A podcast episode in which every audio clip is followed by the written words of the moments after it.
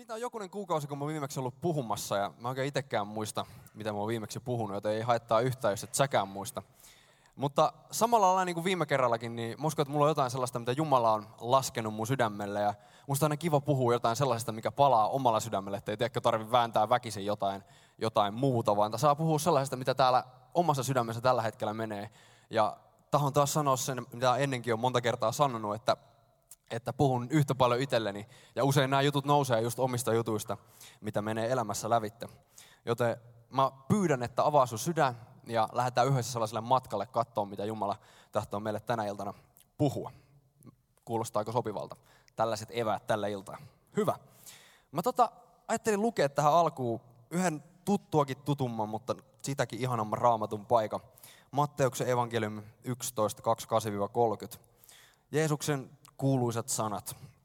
Jeesus sanoo meille kaikille tänä iltana, että tulkaa minun luokseni kaikki te työn ja kuormien uuvuttamat. Minä annan teille levon. Ottakaa minun ikeeni harteillenne ja katsokaa minua. Minä olen sydämeltäni lempeä ja nöyrä. Näin teidän sielunne löytää levon. Minun ikeeni on hyvä kantaa ja minun kuormani on kevyt näillä eväillä lähdetään tähän iltaan liikenteeseen ja katsotaan, mitä Jumala meille haluaa puhua. Mutta rukoillaan vielä lyhyesti ennen kuin mennään sen pidemmälle. Kiitos taivaan siitä, että oot meidän keskellä, Herra, ollut mielenkiintoisella tavalla tänä iltana, Jeesus. Mä rukoilen, että tuut jatkamaan, Herra, sitä työtä, minkä oot alkuillasta jo aloittanut. Ja Herra, mä rukoilen, että se, mitä me saadaan täällä kokea, Herra, niin se voisi muokata ja muovata meidän elämää, Jeesus, kohti sun kaltaisuutta. Kiitos Jeesus siitä, että tänä iltana saa kaikki sellaiset, niin kuin, sellaiset järjen päätelmät tai joku ajatusmallit, mitä me ollaan kehitelty itsellemme, niin Herra, jollain tavalla romuttua, Herra, me saataisiin katsoa, niin kuin sä näet, Jeesus, siitä sun perspektiivistä. Kiitos, että autat meitä avaamaan meidän sydämiä ja jos oikein autat muakin puhumaan, Jeesus, sen mitä sydämelle on laskettu, niin että se voisi olla rakennukseksi kaikille. Jeesuksen nimessä me rukoillaan. Amen. Mulla on tiedättekö tällä iltaa spesiaali vieras varattuna. Tämä spesiaali vieras on maailman matkaaja. Hän on itse asiassa kotoisin Jerusalemin itkumuurilta. Ja tapasin hänet tuolla muutaman viikonloppu sitten Prahassa, kun oltiin vaimon kanssa pyörähtämässä. Ja kysyin, että kiinnostaisiko häntä tulla pyörähtämään täällä tänä iltana meidän Seinäjoen illassa. Ja hän tietysti vastasi, että totta varma tulen, koska hän on maailman matkaaja. Ja mä toivoisinkin, että voitaisiin raikuvien aplodien saattelemana toivottaa tämän illan spesiaalivieras tervetulleeksi. Hän on Pyhimys Maximus.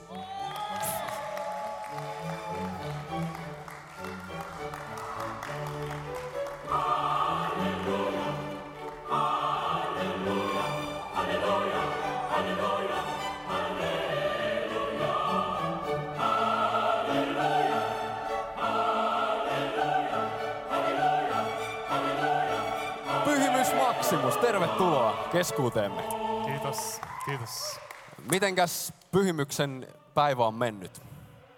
Mikäs tässä lauantaita eli sapattia vietellessä ja Herran tahtoa kuunnellessa? Vain niin, vain niin. Tota, mistä päin olet tulossa tällä hetkellä? Tulin tuolta itku siilolta, tuolta Kasperin liepeiltä. Tiedäthän ne viljasiilot, se oli lähimpänä muuria, mitä löysin täältä. Jaha, jaha. No tuota niin, niin mitä sä oot tänään pistellyt poskees kuule? Ootko syönyt hyvin? Paasto on meneillään jo 47. päivää. Justiis.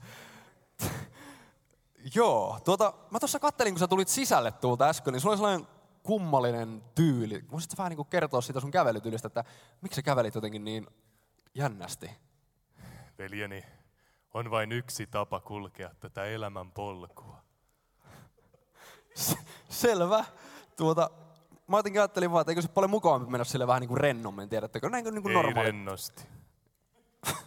Ei rennosti, mitä ihmettä. Vain niin. No tuota, täytyy vielä kysyä näin, että kun sä oot tuolla maailmanmatkaa ja oot paljon nähnyt, niin mitä sun sydämellä oikein niin kuin on pyhimys Maximus? Että onko sulla jotain unelmia tai jotain? Unelmani on, että Herran tahto tapahtuu. Okei. Se on tietysti ihan hyvä unelma, mutta haaveileksä koskaan niin kuin mitään mistään, että vitsi kun voisi elämässä päästä näkemään jotain juttuja tai tehdä jotain juttuja. Onko tällaisia? Haaveilen, että Jumalan tahto tapahtuu. Joo, mutta niin kuin, mä yritän niin kuin sit... Jumalan tahto. Ei minun. Veljeni. Shabbat shalom.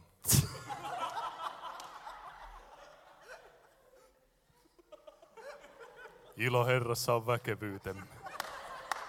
Upea nähdä, että iloitset, veljeni. Vain niin. No täytyy sanoa, että kiitos vai kätteletkö sinne? No kyllä se kättelet kumminkin. tämmöinen rivakka käden puristus aina on hyväksi. Hyvä. Tuota niin näillä eväillä ei muuta kuin jatka matkaasi, siunausta vaan elämääsi ja tuota, Siunausta ja rauhaa. kiitos. Annetaan aplodit. Pyhimys Maximus!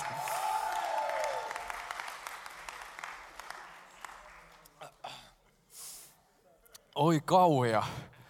Mitä nämä? Se oli vähän erilainen mun mielestä, kun mä tavattiin se siellä Prahassa, mutta tuota...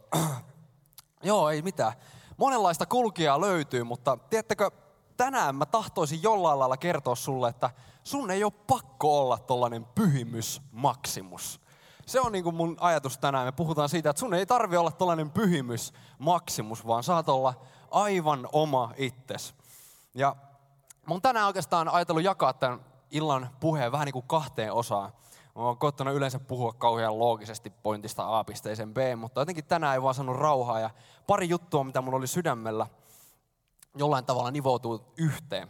Me tullaan puhua Jeesuksen seuraamisesta, siitä mitä se tarkoittaa ja oikeastaan meidän tulevaisuudesta myös samalla Jumalan kanssa ja meidän unelmoin, unelmista ja siitä, että me saadaan unelmoida.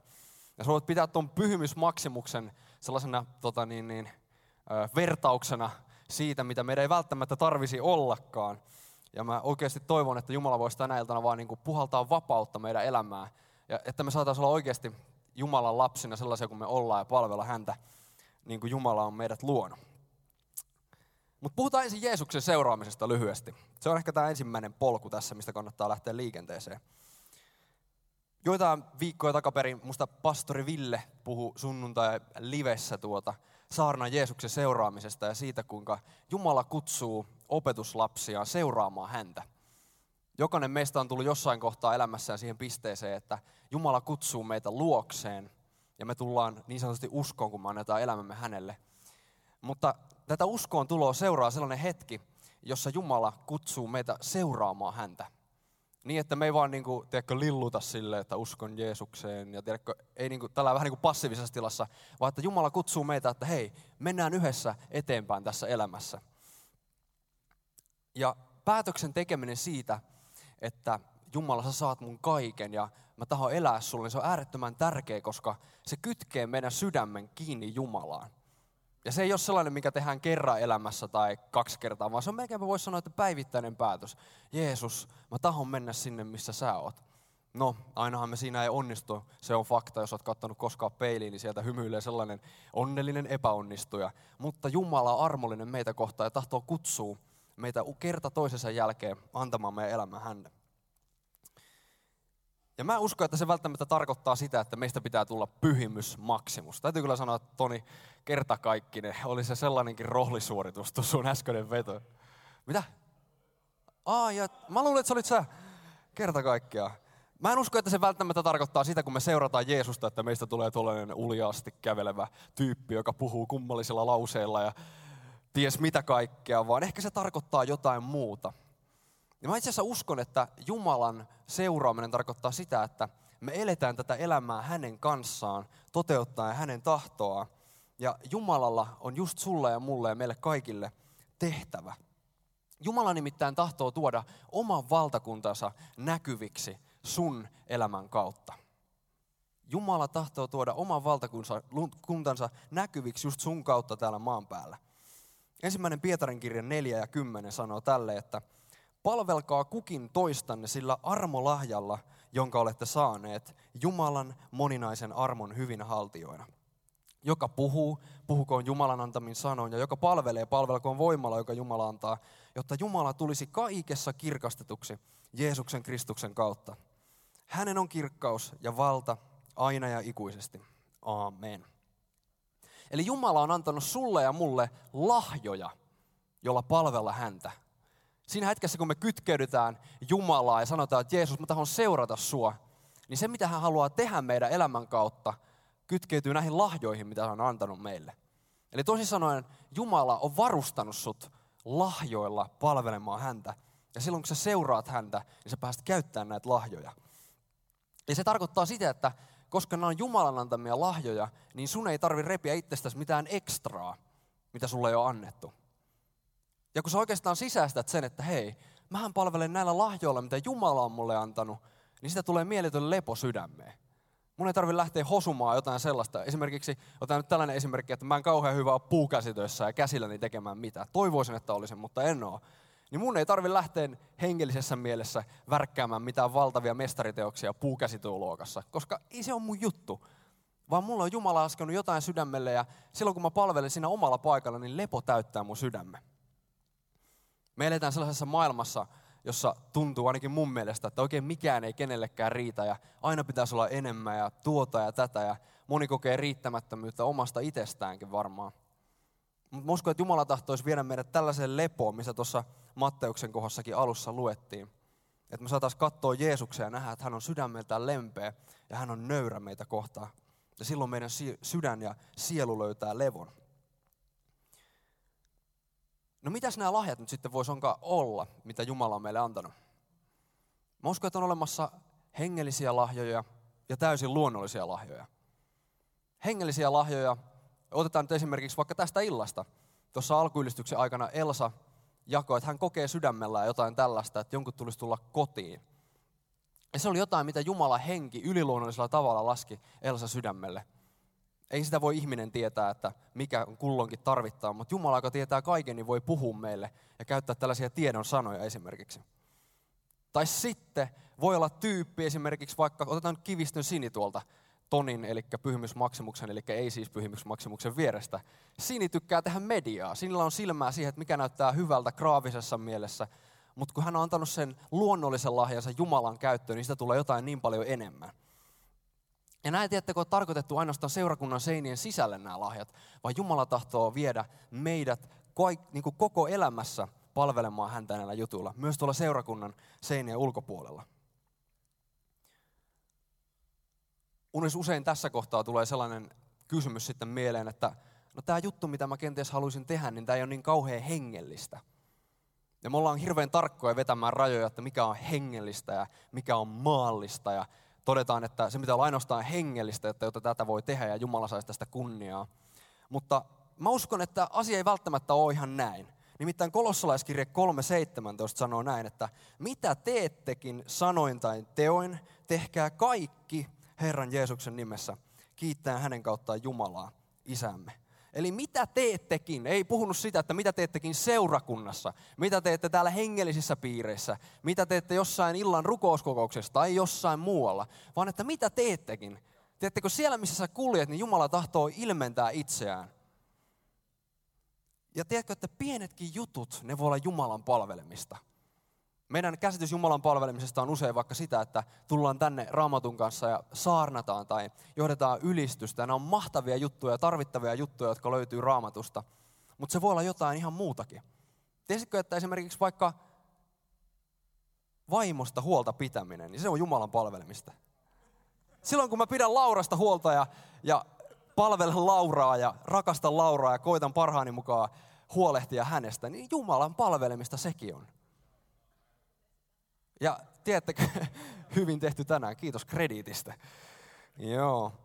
Mutta siis tällaisetkin asiat voi olla Jumalan palvelemista. Ja tiedättekö, jos mun pitäisi palvella Lauraa ja palvella Jumalaa, niin mä voisin palvella kuin Lauraa täällä seurakunnan sisällä.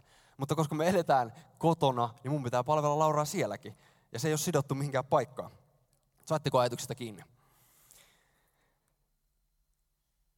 Oikeastaan tämän ensimmäisen polun pääkohta on tämä, että Jumalan valtakunta, mä uskon näin, että Jumalan valtakunta tahtoo levittäytyä koko yhteiskuntaan. Mulla on hirveän usein ajateltu, että kun Jumalan valtakunnan menee eteenpäin, niin se tapahtuu, että seurakuntia syntyy tuonne ja tänne ja niin kuin, että seurakunta jollakin lailla niin kuin rakenteellisesti kasvaa ynnä muuta, ynnä muuta. Mutta se on ehkä osa sitä, mutta mä uskon, että se on paljon enemmän. Nimittäin Jumala, hän tahtoisi ottaa haltuunsa esimerkiksi Suomen politiikan, Suomen kulttuurielämän, Suomen taideelämän, tieteen, koulutuksen, urheiluelämän ja niin edespäin ja niin edespäin.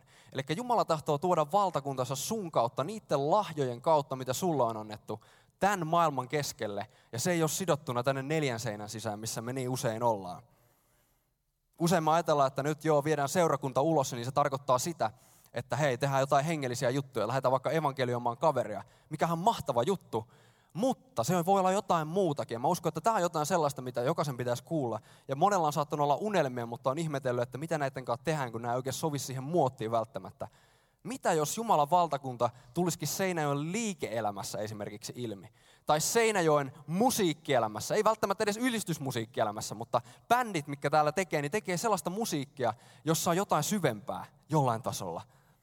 Saatteko ajatuksesta kiinni? Se, että Jumalan valtakunta tulee, niin se ei välttämättä tarkoita sitä, että me täällä seurakunnan sisällä niin pidetään hullut tsempalot ja näin poispäin. Mahtavia juttuja ja osa sitä, mutta että Jumala laittaa meidät tuonne yhteiskunnan keskelle. Ja sinne, mihinkä me seurataan häntä, niin hän vie ja siunaa meidän työn siellä.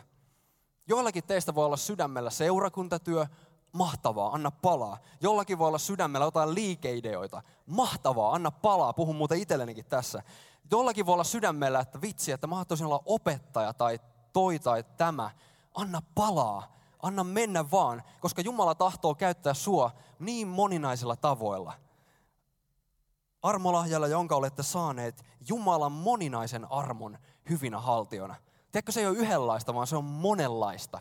Jokaiselle annettu eri lailla, eri mitalla. Ja se on just sua varten. Eli meidän ei tarvi olla niin pyhimys maksimus kävellä tällaisia hienoja harppovia askelia ja, ja mennä tiettyjä rinkejä pitkiä ja puhua jänniä lauseita, mistä ei välttämättä edes ymmärräkään mitään. Aivan niin kuin meidän on ohjelmoitu etukäteen, vaan että me saadaan mennä Jumalan kanssa ja me saadaan vapaana palvella häntä sellaisena kuin me ollaan. Se siitä, Jeesuksen seuraamisesta lyhyesti. Toinen juttu, mitä mä tänään tahtoisin teille sanoa, on liittyen tulevaisuuteen Jumalan kanssa ja Jumalan tahdossa kulkemiseen. Kun mä valmistelin tätä saarnaa, niin mulle nousi tällaisia kysymyksiä, mihin ei välttämättä tänäkään iltana osaa ihan täysin vastata, mutta onko Jumalalla valmis tahto meille, joka me joko löydetään tai hukataan? Onko meillä vapaus unelmoida vai tietääkö Jumala jo etukäteen, että mitä kaikkea tulee tapahtumaan ja jos kävelet ohitte, niin sitten sä oot hukannut mahdollisuutesi. Tällaisia kysymyksiä. Ehkä olet joskus itsekin miettinyt.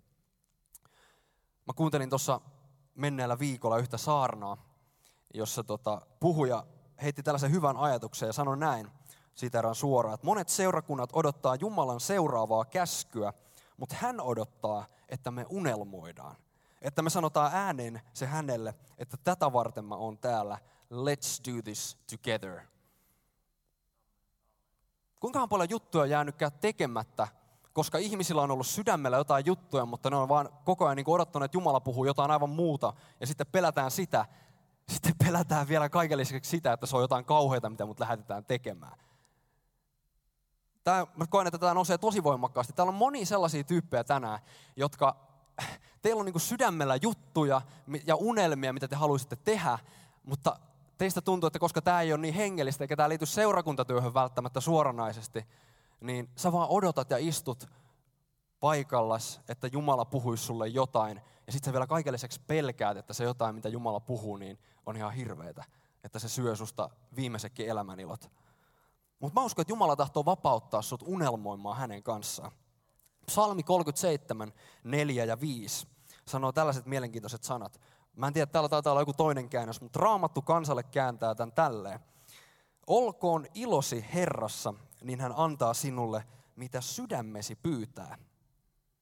Anna tiesi Herran haltuun ja luota häneen, niin hän tekee sen. Olkoon ilosi Herrassa, niin hän antaa sinulle, mitä sydämesi pyytää. Jokin mielenkiintoista, että se sanoo, että sun sydän. Tiedätkö, että Jumalaa kiinnostaa sun sydän ja se, mitä siellä on. Jumalaa kiinnostaa mun sydän, mitä täällä on. Minkälaisia haaveita, unelmia täällä on. Ja Mä en ihan tarkalleen tiedä, miten tämä menee, mutta jollain tasolla tämä näyttää aivan niin kuin siltä, että hetkonen, mullahan voisi ollakin vapaus unelmoida.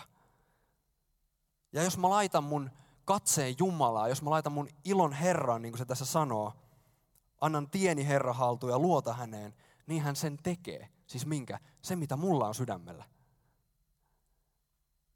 Enkä usko, että se on jotain sellaista, niin kuin, että mikä tuhoaa muita tai sattuu toisiin, vaan jotain sellaista, mikä on linjassa Jumalan tahdon kanssa, mutta joka kuitenkin on mun sydämellä. Mä en ajattele, että Jumala on kutsunut meitä olemaan sellaisia uskonnollisia robotteja. Tiedätkö, vähän niin kuin pyhimys maksimus, mutta koodattu sille, että me vaan kävellään ympäri tätä maapalloa ja hoetaan hengellisiä lauseita ja sitten kun virta loppuu, niin virta loppuu ja me ei enää tehdä mitään. Vähän kuljetaan niin kuin ilman tunteita ja mennään vaan silleen niin kuin, niin kuin koodatut robotit täällä. Vaan että Jumala tahtoo herättää meidät henkiin unelmoimaan hänen kanssa. Jumala tahtoo antaa meille jotain sydämelle sellaista, missä me koetaan, että hei, tästä mä herää henkiin ja Jumalan tahto saa tapahtua ja hänen valtakuntansa menee eteenpäin. Mä uskon, että jokaisella täällä, aivan jokaisella, on tällaisia juttuja sydämellä. Toisella ne on varmasti niin kuin selkeästi pinnalla, että hei, tätä varten mä oon täällä, Jumala, mennään tonne. Toisesta saattaa tuntua siltä, että mä en tiedä oikein, että onko mulla yhtään mitään sydämellä. Mutta mä uskon, että jos sä tarpeeksi syvälle sydämeessä katsot, niin siellä löytyy jotain. Voi olla, että siihen on heitetty päälle paljon kaikkea, mikä koittaa tukahduttaa sitä. Ihmisten sanoja, katseita tai jotain muuta ulkoapuolelta tulevaa painetta. Ja se tuntuu susta, että aivan niin kuin tätä ei olisi olemassakaan. Mutta jossain siellä syvällä sisimmässä sulla on jotain. Ja se voi olla talletettuna meidän sydämiin monella eri tavalla. Jollekin se saattaa olla sanoja tai lauseita. Sä vaan tiedät, että tämä mun pitäisi tehdä. Jollekin se voi olla ajatuksen tasolla, jopa sellaisena kuvana, että hei mä näen jotain, niin kuin, että mä en ole tuolla vielä, mutta Jumala, tonne mun ehkä pitäisi mennä.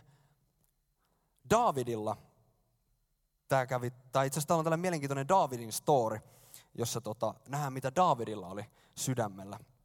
Tämä on viimeinen tällainen pitempi raamatun pätkä. Toinen Samuelin kirja 7, 1 ja 7. Kertoo tällaisen tarinan Davidista, joka oli kuningas kauan aikaa sitten. Ja oli Jumalan kansan kuningas. Ja, ja tota, täällä sanotaan näin, että kuningas David asui nyt palatsissaan ja Herra oli antanut hänen päästä rauhaan kaikista vihollisista, joita hänellä ympärillään oli ollut. Kerran kuningas sanoi profeetta Naattanille, sinä näet, että minä asun seetripuisessa palatsissa, mutta Jumalan arkku asuu teltassa. Naattan sanoi kuninkaalle, tee vain kaikki, mitä mielessäsi on, sillä Herra on kanssasi. Mutta yöllä Naattanille tuli tämä Herran sana. Mene ja sano palvelijalleni Daavidille, että Herra on sanonut näin. Aiotko sinä pystyttää rakennuksen minun asunnokseni? Siitä päivästä alkaen, jolloin johdatin israelilaiset, eli siis tämän kansan, jonka kuningas David oli, pois Egyptistä aina tähän päivään asti, minä en ole asunut rakennuksessa, vaan olen vaeltanut asuen teltassa ja majassa. Olenko israelilaisten kanssa vaeltassani koskaan sanonut yhdellekään Israelin johtajista, joiden olen käskenyt paimentaa kansaani Israelia. Miksi ette ole rakentaneet minulle setripuista asuntoa? Tässä on tällainen mielenkiintoinen raamatun kohta, josta näyttää niin kuin, ainakin niin kuin pintapuolin mulle, että Jumala vähän niin kuin yllättyy siitä, mitä David sanoo. Että onko mä koskaan niin kuin sanonut kenellekään? Ei hän ollut sanonut koskaan kellekään. Mutta Davidin sydämellä oli tällainen unelma, että hei, Jumala ja hänen läsnäolonsa ansaitsee sellaisen paikan, mitä tällä hetkellä ei ole, mutta hei, mulla on unelma rakentaa tällainen temppeli.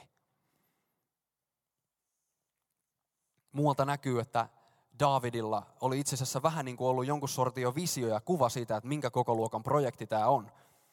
Myöhemmin raamatusta voidaan lukea, kun hän kertoo pojalleen Salomonille sitten, joka lopulta tuli rakentaa tämän temppeli, että mä oon varannut tämän määrän ja tämän määrän tuota ja tätä ja tuota ja tätä tätä temppeliä varten. Ja se oli muuten mielenkiintoisia isoja lukumääriä, rautaa, kultaa, pronssia ja kaiken maailman tarvikkeita. Eli toisin sanoen hänellä on sydämellä joku kuva ja vähän niin kuin jo mittakaava siitä, että mitä tämä tulee olemaan.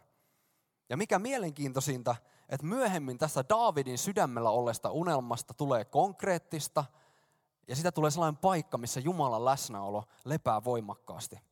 Ja mä vaan mietin tässä, rupesin tänään niin pohtia itsekseni, että voisiko olla, että samalla lailla ne jutut, mitä meidän sydämelle on laskettu, kun me lähdetään rohkeasti toteuttaa niitä Jumalan kanssa ja unelmoidaan hullujakin, niin niistä tulee jotain sellaista, mikä kirkastaa Jumalan nimeä ja joka hohkaa ikään kuin Jumalan läsnäoloa.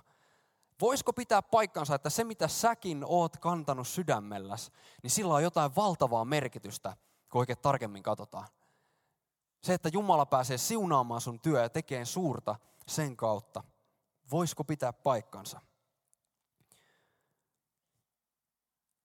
Me ollaan pikkuhiljaa menossa loppua kohti tähän illas, tämän illan saarnassa ja bändi voisi vaikka hypätä pikkuhiljaa tuonne taakse lauteelle virittelemään kitaroita ja muita. Mä tahtoisin vielä yhden ajatuksen jakaa sulle. Ja mä luulen, että tämä pätee ihan jokaiseen meihin täällä tänään. Tuntuupa susta siltä, että mulla ei ole minkäänlaisia unelmia. Tai sitten, että mulla on selkeästi unelma, mitä kohti mä oon menossa. Nimittäin, että Jumalan läsnäolossa on järkyttävää hyvä unelmoida. Mä oon huomannut omassa elämässäni, että ne hetket, jolloin mä saan kokea Jumalan läsnäoloa, niin silloin ne jutut, mitä täällä elää, niin ne syttyy palamaan jollain ihmeellisellä tavalla. Aivan niin kuin ne tulee kosketuksiin jonkun niin kuin virran kanssa, että nyt nämä taas loistaa kirkkaana. Sitten mä oon taas huomannut myös sen, että jos käy silleen, että vähän niin kuin haalee tai jotenkin vähän niin kuin synkkää, niin ne ei ole niin kauhean, kauhean kauhean pinnassa, eikä niin jäätävän palavia. Mä ajattelen näin, että ne on osa sitä hedelmää, mistä Jeesus puhuu Johanneksen evankeliumin 15. luvussa. Muistatte kenties Jeesuksen sanat siitä, että pysykää minussa, niin mä pysyn teissä. Ja ilman muuta, että kantaa minkäänlaista hedelmää, että saa aikaa yhtään mitään. Ja niissä hetkissä, kun me tullaan Jeesuksen yhteyteen, niin mä uskon, että Jumala tahtoo puhaltaa näihin unelmiin tulta. Jumala tahtoo herättää ne henkiin ja rohkaista, antaa meille uskoa niihin unelmiin. Niin, että jonain päivänä ne voi tulla konkreettiseksi ja Jumala voi saada niistä kaiken kunnia. Ja musta tuntuu siltä, että mitä hullumpia juttuja sulla on sydämellä, niin sitä todennäköisemmin ne varmaan on Jumalasta. Koska mitä ne sellaiset jutut on, mihinkä Jumalaa ei tarvita, jos me itsekin pystytään niihin. Jos sun unelma on se, että voi kun tänään saisin maitopurkin tuolta kaupasta kotiin asti, niin come on! Unelma on isommin. Jumala on niin paljon isompi kuin maitopurkki. Siinä on tän illan pääpointti, no ei vaikka. Jumala on niin paljon isompi. Sä voit unelmoida ihan hulluja juttuja hänen kanssaan. Ja jos sä luet raamatun sivuja, niin sä näet sieltä, että Jumala on tehnyt ihmeellisiä juttuja kautta aikojen ja tekee edelleen. Joten mä pyydän, että nostaan kaikki ylös. Ja sä voisit miettiä sun omaa tilannetta, missä sä tänä iltana oot. Mä rukoilen, että Jumala voisi vapauttaa sut seuraamaan häntä selkeästi. Sieltä lähtee ensimmäinen sointu. Jumala voisi vapauttaa sut selkeästi seuraamaan häntä sellaisena kuin sä oot. Ja että sä uskaltaisit unelmoida omalla sydämelläsi Jumalan kanssa aivan hulluakin juttuja.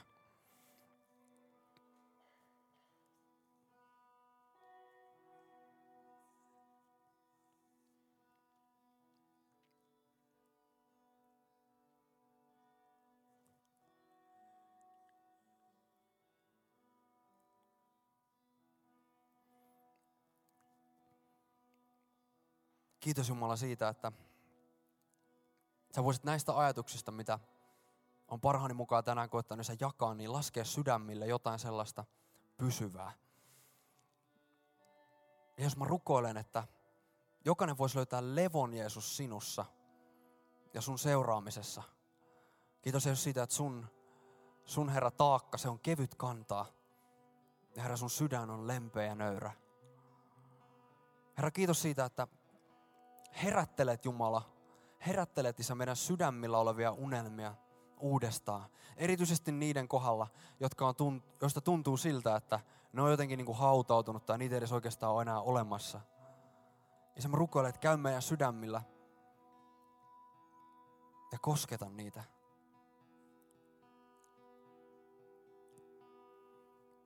Jeesus, kiitos siitä, että